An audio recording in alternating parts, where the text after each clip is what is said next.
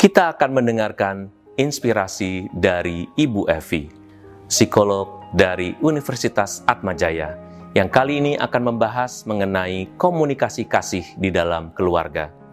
Komunikasi kasih sangat diperlukan. Kita harus mengembangkan komunikasi ini di dalam hidup keluarga kita, terutama di masa seperti sekarang ini, ketika kita harus terus-menerus berada di dalam satu lokasi bersama-sama dan selalu bertemu, bahkan mungkin selama 24 jam bersama. Komunikasi yang dilandasi pada kasih adalah komunikasi Kristiani. Kita percaya bahwa kalau kita mengembangkan komunikasi ini, maka kita akan dapat hidup bersama dengan lebih nyaman dan menemukan kebaikan masing-masing maupun kebaikan bersama. Mari kita saksikan bersama. Halo Bapak Ibu di rumah, apa kabar? Semoga Anda sekeluarga dalam kondisi sehat semuanya. Hari ini kita akan ngobrol-ngobrol soal komunikasi kasih, yaitu komunikasi untuk meningkatkan relasi yang positif antara Anda sebagai orang tua dengan putra-putri Anda. Bapak Ibu yang terkasih, sudah beberapa bulan ini Anda dan keluarga bekerja di rumah beraktivitas, sekolah dari rumah, dan semuanya dikerjakan bersama-sama di rumah Anda. Kebersamaan Anda yang awalnya menjadi sebuah proses yang menyenangkan, sekarang akhirnya menjadi uh, rasa tidak nyaman satu sama lain. Hasil studi terbaru yang telah terpublikasikan secara ilmiah ternyata menunjukkan bahwa di masa pandemik ini, anak-anak khususnya usia 3 sampai 18 tahun menunjukkan perubahan berbagai macam aspek mulai dari aspek fisik, psikologis, maupun perilaku. Dampak fisiologis yang umumnya dialami oleh anak-anak antara lain menurunnya daya tahan tubuh, masalah pencernaan, kurang kesempatan bergerak, berolahraga, dan lain-lain.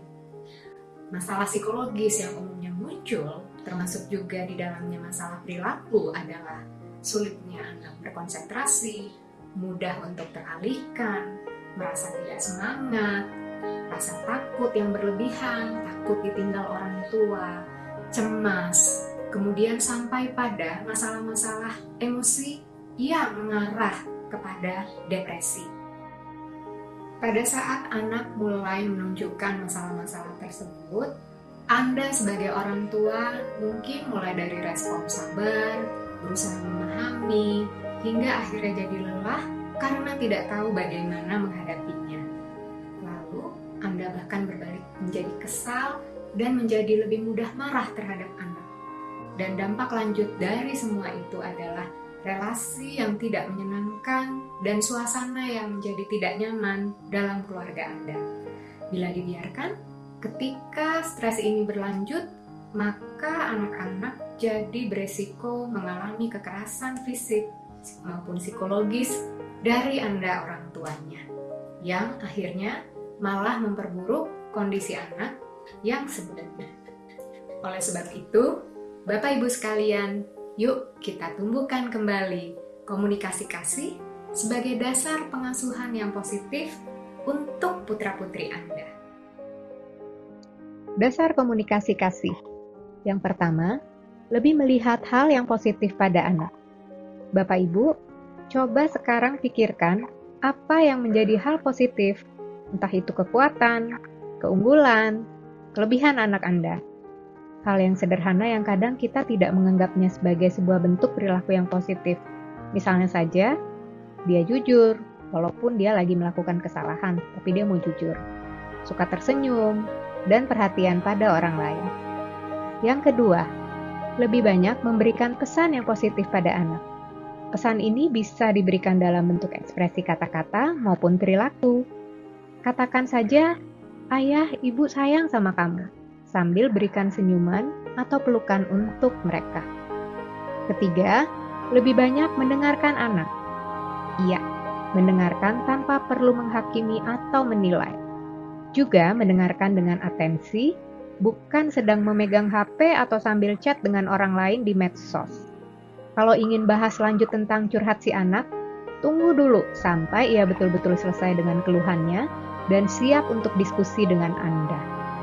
Yang keempat, mau menerima perasaan tidak nyaman yang saat ini dialami oleh anak. Jadi semua perasaan yang muncul apa pun itu merupakan sesuatu yang sah. Kalau anak Anda marah, sedih, kecewa, takut, terima saja dulu bahwa perasaan itu memang ia alami. Setelah itu, bantu ia untuk mencari tahu mengapa perasaan itu muncul sambil bersama-sama mencari cara untuk mengatasinya. Kalau perasaan tersebut akhirnya sangat mengganggu dan bahkan tidak bisa teratasi, silahkan cari bantuan dari profesional. Sepertinya mudah ya, Bapak Ibu. Tapi saya juga paham sekali ketika orang tua juga mengalami stres dan ditambah masalah-masalah berat yang terjadi di masa pandemik ini, akan jadi menantang sekali untuk menerapkan dasar-dasar komunikasi kasih tersebut.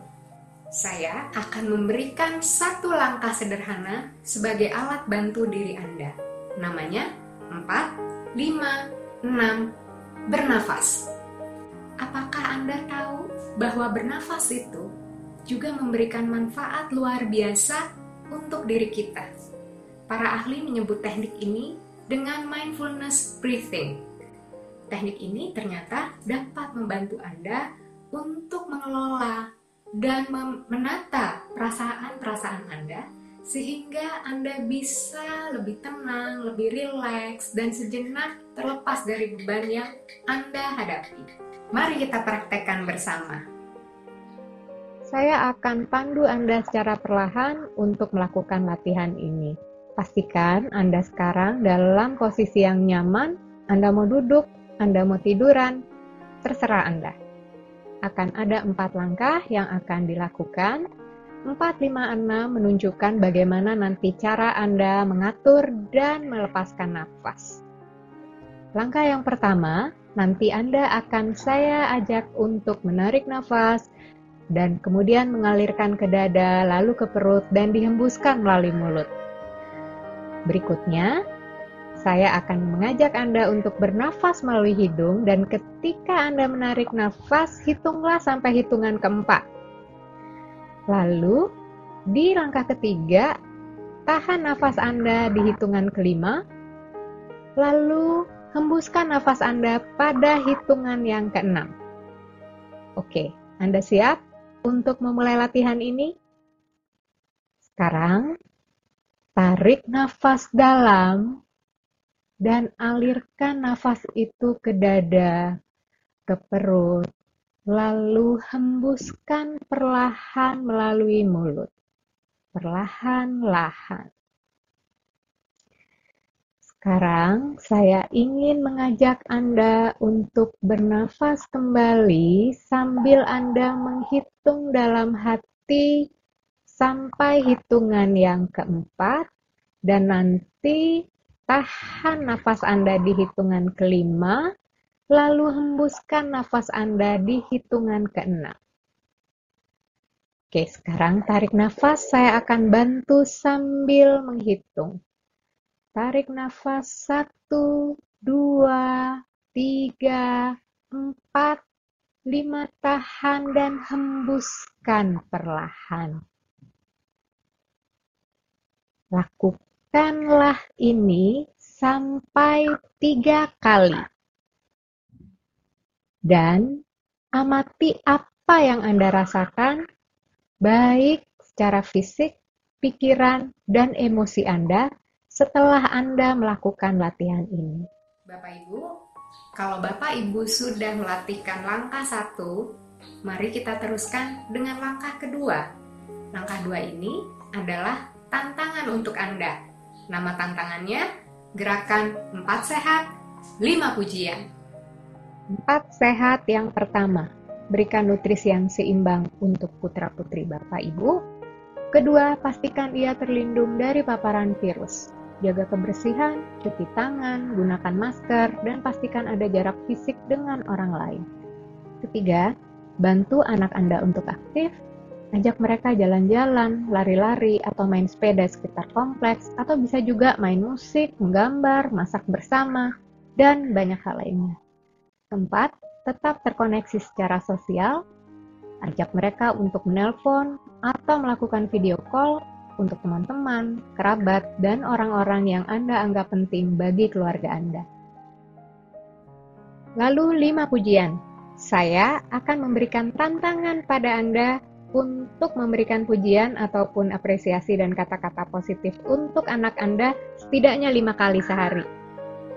Kalau Bapak Ibu mau sejenak meluangkan waktu untuk hal yang positif dan ke, yang dannya menjadi kekuatan anak Anda, pasti bisa banyak sekali yang bisa Anda berikan apresiasi. Misalnya ketika ia bantu membereskan kamar, menolong temannya, tersenyum untuk Anda, bikin Anda tertawa, perhatian pada orang lain, tetap jujur ketika berbuat kesalahan, dan kalau di urusan akademik, pandai bahasa, olahraga, dan lain-lain. Jangan lupa Puji juga intensinya walaupun hasilnya menurut Anda kurang memuaskan. Misalnya, makasih sudah bantu ayah cuci baju ya. Lain kali kita pisahkan dulu bajunya supaya tidak kelunturan. Misalnya kalau dia nyuci baju tapi bajunya kelunturan. Lalu disuruh cuci piring tapi dia marah-marah. Tetap makasih dulu. Makasih ya dek, walaupun kamu kesal diminta menyapu rumah, tapi kamu tetap mau lakukan untuk bantu ibu.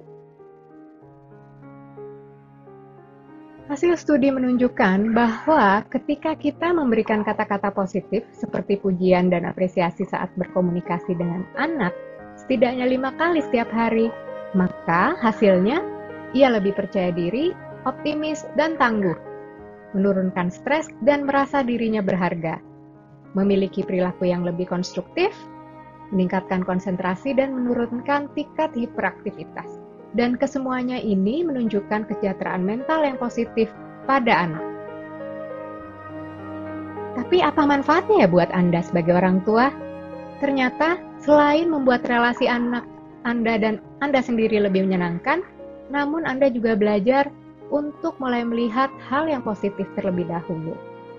Lebih banyak mengingat pengalaman yang positif dan yang menyenangkan dan merasakan bagaimana apresiasi dan kata positif untuk anak Anda juga akan memberikan perasaan nyaman bagi diri Anda sendiri.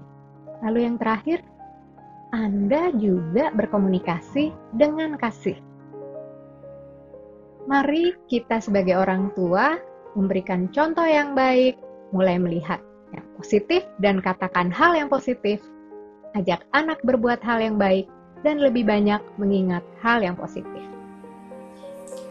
Mari Bapak Ibu, kita coba latihan satu dan dua di rumah dengan tulus, sungguh-sungguh dalam waktu seminggu ini dan dilakukan seterusnya agar Anda bisa mendapatkan hasil yang efektif. Lalu, silakan Anda berbagi pengalaman Anda dengan kami di sini. Dalam melakukan latihan satu dan dua di rumah, hargai juga setiap proses yang Anda lakukan dan apresiasilah setiap perubahan yang terjadi walau sekecil apa pun. Jangan lupa berikan pujian dan penghargaan untuk diri Anda sendiri. Ungkapkanlah selalu kebenaran, tetapi nyatakanlah dengan kasih, jangan melebih-lebihkan.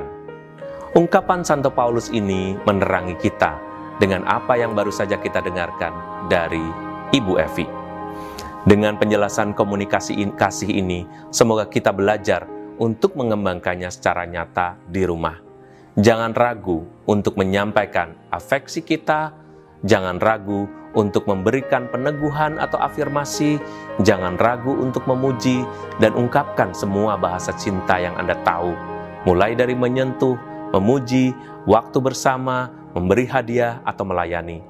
Saya percaya apa yang sudah kita saksikan bersama dan kita dengarkan bersama akan memberkati kita dan menginspirasi kita apa yang sudah dan belum kita lakukan untuk menyempurnakan kehidupan bersama kita di rumah, khususnya ketika kita harus berada bersama dalam waktu yang panjang selama masa pandemi ini. Semoga Tuhan memberkati kita. Amin.